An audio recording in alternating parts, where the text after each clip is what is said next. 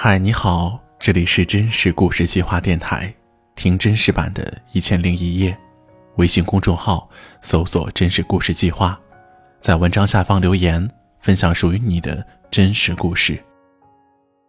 今天的故事来自作者罗丹，名字叫做他吻住我的时候，我笑场了。周六晚七点，处理完一桩学生斗殴事件，我戴上了最潮的金边眼镜，解开衬衣的第二粒扣子，来到离任校学校两公里处的一家酒吧。我走上舞台，成为了一名脱口秀演员。这是非商业的开放麦活动，每周六都有。现场大概有五十个人，舞台中间一束白色追光打在主持人蔡师傅身上，他的黑色短袖衫上印着抄段子是傻逼。听到有人表演时抄袭网络段子，他就会扯着这几个字发出嘘声。欢迎大家来到我们的脱口秀开放麦活动，我是今天主持人蔡师傅，来自广西北海。所有人呢一听到我来自广西就会问，你是不是做传销的呀？我说我是做脱口秀的，一个人拿着话筒在台上讲，下面观众很兴奋的听，跟着台上一起嗨。听到这里，对方一般会说，这不还是传销吗？蔡师傅翻来覆去就是这个开场白，但是观众很受用，笑声热烈。我在内场卡座坐下，跟几位演员打招呼。这群演员构成很复杂，汉译的臭味就有好多种。台上的蔡师傅九年前为了女朋友来到成都，做过网店自媒体。他一直热爱喜剧表演，因为网贷呢欠下不少钱，今年他开始送外卖还债。他演出时常以自己外卖小哥的身份自嘲，这没什么，王健林不也自嘲一无所有吗？脱口秀的核心就在于反差。我旁边其他演员品种还有休学的医科学校学生，在台上讲他协助过的痔疮手术，入赘成都二百五十斤的东北大汉，他老婆怀疑他搞外遇，西藏籍制片人秀他的路虎，吐槽其他演员都喝不起乐虎。而我呢，曾经有数次机会去北上广当编剧，但是因为懒就都放弃了。我的一位师兄曾经去北漂读北电研究生，不过最后回家做婚庆去了。而他的同门呢，则拍了爆款《我不是药神》。北漂很辛苦，我坚信懒是文艺创作的必要特质，五斗米只够伸伸懒腰，不够折腰的。留在成都之后，我走上了父母规划好的道路。他们给我安排高效的工作，消耗不少卡路里。天下所有父母都对孩子心愿是雷同的，工作稳定，娶妻生子，以及长得像自己。我在学校电视台做班，朝九晚未知。入职不久迎来大任务，为学校话剧社参加大学生艺术节创作剧本，以大学生村官为主题。因为不能插科打诨，我写得很痛苦。三个月下来，剧本终于打磨圆熟，学生加班加点排练，配合很到位。送审参赛前，学校艺术团的首席顾问来慰问学生，观摩节目。观看全程，首席表情严肃，该笑的时候事务性的笑了几声。结束之后，他说：“小品中大妈跟女儿相亲，提到女儿曾离过婚，嗯，这不太好。大学生的节目怎么能涉及离婚呢？”凡事呢，要多往积极的方面想，比如她老公可不可以设定成生病去世了呢？我真是为领导的格局所折服。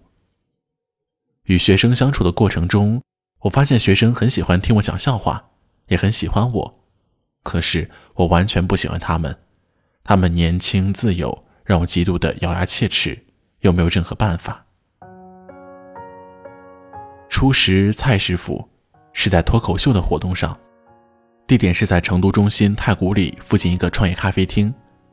我看见现场布置的跟企业培训似的，舞台正中间有投影仪，背景有酒杯、玫瑰、握紧的拳头。我心生退意，担心活动结束后呢，就要回去把亲戚发展成下线。这个时候，我发现负责摄像的女孩子长得很好看，我想在她面前抖抖机灵。我以四川地域黑作为人生第一个脱口秀开场。我们四川男人究竟有多矮呢？有一次啊，姚明到我们学校体育馆搞活动，来了很多粉丝。姚明站在人群里鹤立鸡群，一个老太太隔得老远看见了，很感慨地说：哦，这个男人好高哦，他应该有一米七吧。台下观众笑得露出了智齿，包括摄像女孩。不过笑得最大声的是一个瘦削的长头发青年，那就是蔡师傅了。蔡师傅之前介绍了自己，艺名 J C， 就以蔡的简写。我看他在人群中如此醒目，就即兴吐槽他：呃，我憋了有一会儿了，我一直想问你， Z U C 是叫春的意思吗？蔡师傅笑得都要卡痰了。活动结束，他像抢亲似的过来加我微信。后来他们组建过载脱口秀俱乐部，我成为了第一波元老的演员。俱乐部的方老板是个搞摇滚乐队的，喜欢喝大酒，蔡师傅经常陪他在周六演出结束的时候喝到天亮，我从来不喝。有次演出完，方老板拿出一瓶威士忌请大家品，一打小酒杯在酒台上排成两排。我想开溜，蔡师傅却拉住我说：哎，你咋每次都不跟我们喝酒啊？重点大学老师很了不起吗？重点不是重点大学，重点大学太多了，我们是九八五。哎，你是不是打心里瞧不起我们这些送外卖的呀？我打外在也瞧不起你们呀。蔡师傅噌的一下站起身来，我拉他坐下，陪笑说：还开个玩笑嘛，其实我是不能回去晚了，我妈有门禁的。你多大人了还有你妈管呢？哎呀，多大了都要妈妈管嘛。给在座的挨个致歉之后，我象征性的喝掉了一杯，提起我的小书包去打车了。成都二环路上高架繁多，我坐在车上向窗外打量着，时常觉得城市建设就是不断的在加设桎梏，像极了人生。我一直在想，什么时候才能从这些限制中跳出来呢？父母对我的管制近些年只在一个地方，相亲。对于我常年单身这种事儿，很多朋友表示过疑虑，他们觉得我有趣，会讲笑话，也算有钱，没道理找不到女朋友啊。唉，这得从我小时候讲起。小时候，我沉迷金庸的武侠，最喜欢的几本小说里全都是女主倒追男主。《笑傲江湖》里，任盈盈为追到令狐冲，把自己作为人质抵押在少林寺；《倚天屠龙记》里，赵敏为追到张无忌，大闹他的婚礼。他们都是号令一方的妖女，为追求完全没有幽默感的男主，放弃使用付费滤镜，降低姿态，主动出击。这对我影响深重，导致我成年后跟心仪的女孩相处，差不多确定对方也有好感之后，我就会停止行动，内心默念：好了，妖女，来蹂躏我吧。大四那年，我跟一个高中同学很暧昧，昼夜不停地聊天，我想他肯定对我有好感的。那个时候我肠胃不好，一喝冷的就容易拉肚子，他给我寄黄连素。他说：我妈妈说了，这个连续吃一瓶就不会拉肚子了。我一听，不仅吃光了药丸，还舔了瓶。七夕那天，我鼓足勇气约他出来吃饭，想确立关系。他实习单位的领导居心叵测，居然要在这天团建。他说：我晚点出来，这边结束了就联系你啊。我说好，回了一朵玫瑰。没想到那朵玫瑰就是我俩最后的聊天记录。我想都走到这一步，应该女生主动了。可是那晚她没有吃完联系我，我也没有问她吃完了吗，完了我来接你。一个朋友听说这件事儿，心疼得不行。他说：怎么可能等女生主动联系你啊？那天可是七夕啊，你应该去接她的。我不以为意，那个时候年轻，觉得有大把好女孩在前方等着我呢。即便有女生对我主动，我大多时候也表现得迟钝而荒唐。我在英国一座山城念研究生的时候，跟班上一位中国女同学走得很近。天气晴朗的夜晚，我会在山坡上给她拍照。她似乎有个男友在国内，但我没去打听。临回国的前一晚，我有几样东西带不走，准备麻烦她处理一下。我俩约在一个山口转角处见面，她给我一枚平安符，是去土耳其旅游时专门带给我的。我很感动，回赠了她一床棉絮，因为确实带不上飞机。终于要分别了，她说回国以后就不知道下次什么时候见了，我们拥抱一下吧。拥抱的时候，我内心在想，以前倒不知道她胸这么平。结束拥抱的时候，她在我脸上亲了一下。面对女生这种行为，正常的男生会选择回亲，不正常的男生呢，会选择将女生扑倒。而我却笑场了。她问我，你笑什么？我镇定下来说，没有，很感动。同时我认真回想一下，为什么面对这样的时刻我会选择笑场呢？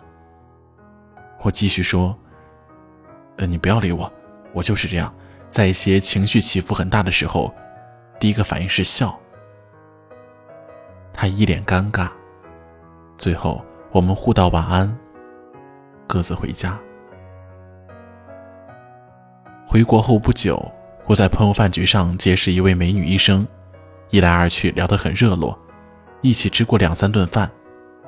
她住得很远，我每次开车过去送她，都有一种跑长途客运的感觉。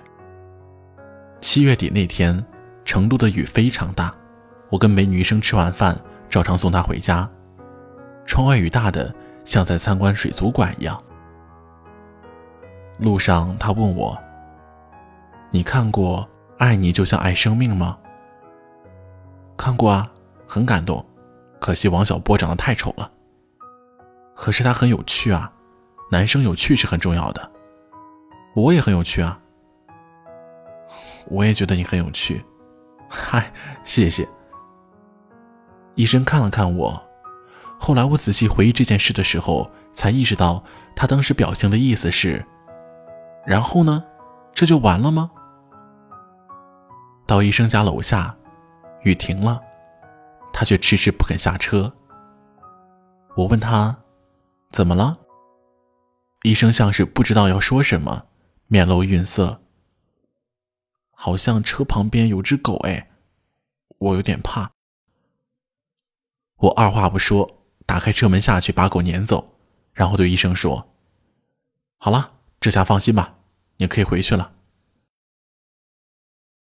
从那以后，我再没见过这位医生了。现在我年近三十，深刻认识到前方不仅有好姑娘，还有好老的姑娘。我慌了，被迫接受母亲安排的相亲，陆续有十来次了吧，但是大部分相亲对象呢，我都只见了一面。去年寒假，我准备开车从成都回老家遂宁，还准备捎一下奥哥一家。奥哥是我发小，典型的别人家的孩子。妈妈平时提他的时候都会说，要多向他学习，多跟他交流呀。我深受其扰。临行的时候，当时的相亲对象突然发短信来，我到成都做头发了，下午开车送我回去吧。我回复他，嗯，不行，车子坐不下了。相亲对象把这事儿告诉了妈妈，她打来电话说，车子怎么会坐不下呢？你在跑顺风车吗？我接了一个朋友，谁呀？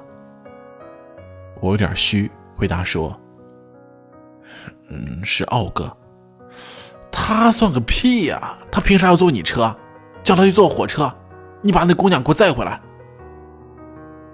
我恍惚的不行，我心想，妈，那可是你最爱的奥哥啊。我拿着手机，忽然觉得获得了一个灵台清明的时刻。哼，这不就是黑色幽默吗？很快我回过神来，我对妈妈说：“好的，妈妈。”然后我通知奥哥去坐火车。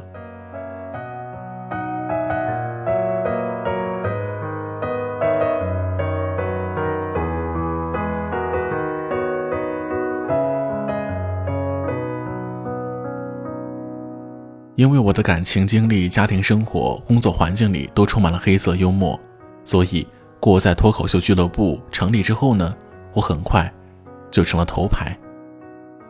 后来脱口秀大会来到成都选角，并有意在一二线城市下放俱乐部牌子。蔡师傅跟方老板拿到这个授权，随着我们演出增多，上海商演的加持，俱乐部受到了一些关注，一些媒体对我们进行了报道。采访者经常会问蔡师傅：“你为什么要做脱口秀？”嗯，像是一种宣泄吧，类似于治愈自己的一个渠道。蔡师傅回答说：“我觉得他说得很好。那我又是为什么要做脱口秀呢？刚开始肯定是因为好玩呗，新鲜劲儿过了，这行又迟迟不能变现，坚持的动力变得模糊起来。”今年四月开春后的一个演出，我找到答案了。那是一场音乐节，成都本土音乐人的盛会。在内场馆，我们俱乐部进行了成立以来规模最大的一次演出。上海那边王总卡斯过来助阵，而我作为本土演员代表，第一次登上了商演的舞台。我上去就开始吐槽工作。你们知道当大学老师最特殊地方是啥吗？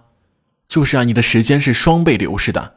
你一年一年越来越老，进来学生却年纪越来越小，这年纪差别大了，代沟也很明显啊。有一次我在办公室抱着吉他弹唱周杰伦的《晴天》，一个大二学生听了，他屁颠屁颠跑过来问：“哎，老师老师，这首歌好好听哦，叫什么名字？竟然有人没听过周杰伦的《晴天》。”我就问他：“你知道《晴天》对我们这辈人意味着什么吗？”学生说：“知道啊，晒被子呗。”开场效果是不错的，这个段子我已经讲了不下十遍了。接着我吐槽了学校领导对我们小品的审核，妈妈要我载相亲对象回家等等。观众笑、鼓掌、叫好，似乎很有共鸣。下午又有演出了，进场之前我注意到草坪上稀稀拉乐迷之中有一个戴黄色遮阳帽的女孩，很乖巧很可爱。这个女孩早早地来到我们舞台前候着了。前几个演员讲得不好笑，观众很煎熬，不少人都走了，但是黄帽女孩还坚守在台前。我内心默念着：“嗯，可得带到我上场啊。”果然，女孩带到我上场了。我指着她说：“刚刚这个姑娘进来问这里是不是一会儿有脱口秀啊？”我说：“不是，这里是碧桂园售楼中心。”吓得她赶紧退了出去。大家笑了。黄帽女孩也笑得很开心。这个时候，我突然有一种很微妙的感觉。我胸口一热，掏出手机说：“哎，对了，哎，姑娘，呃，嗯，憋了好久了，我可以加一个微信吗？”我好像进入了一种平行的人生。台上的我似乎很知道什么时候该主动，也懂得怎么该处理跟女孩的关系。而不像真实的我那样畏畏缩缩，更不会后知后觉。这个应该就是我讲脱口秀的原因吧。随即我打开微信二维码，当着现场上百个观众的面，信心十足地递上了手机。黄帽女孩怯生生地说：“啊啊，还还是算了吧。”观众爆发出热烈的笑声，但我还是那个我。算了，还是别讲脱口秀了吧。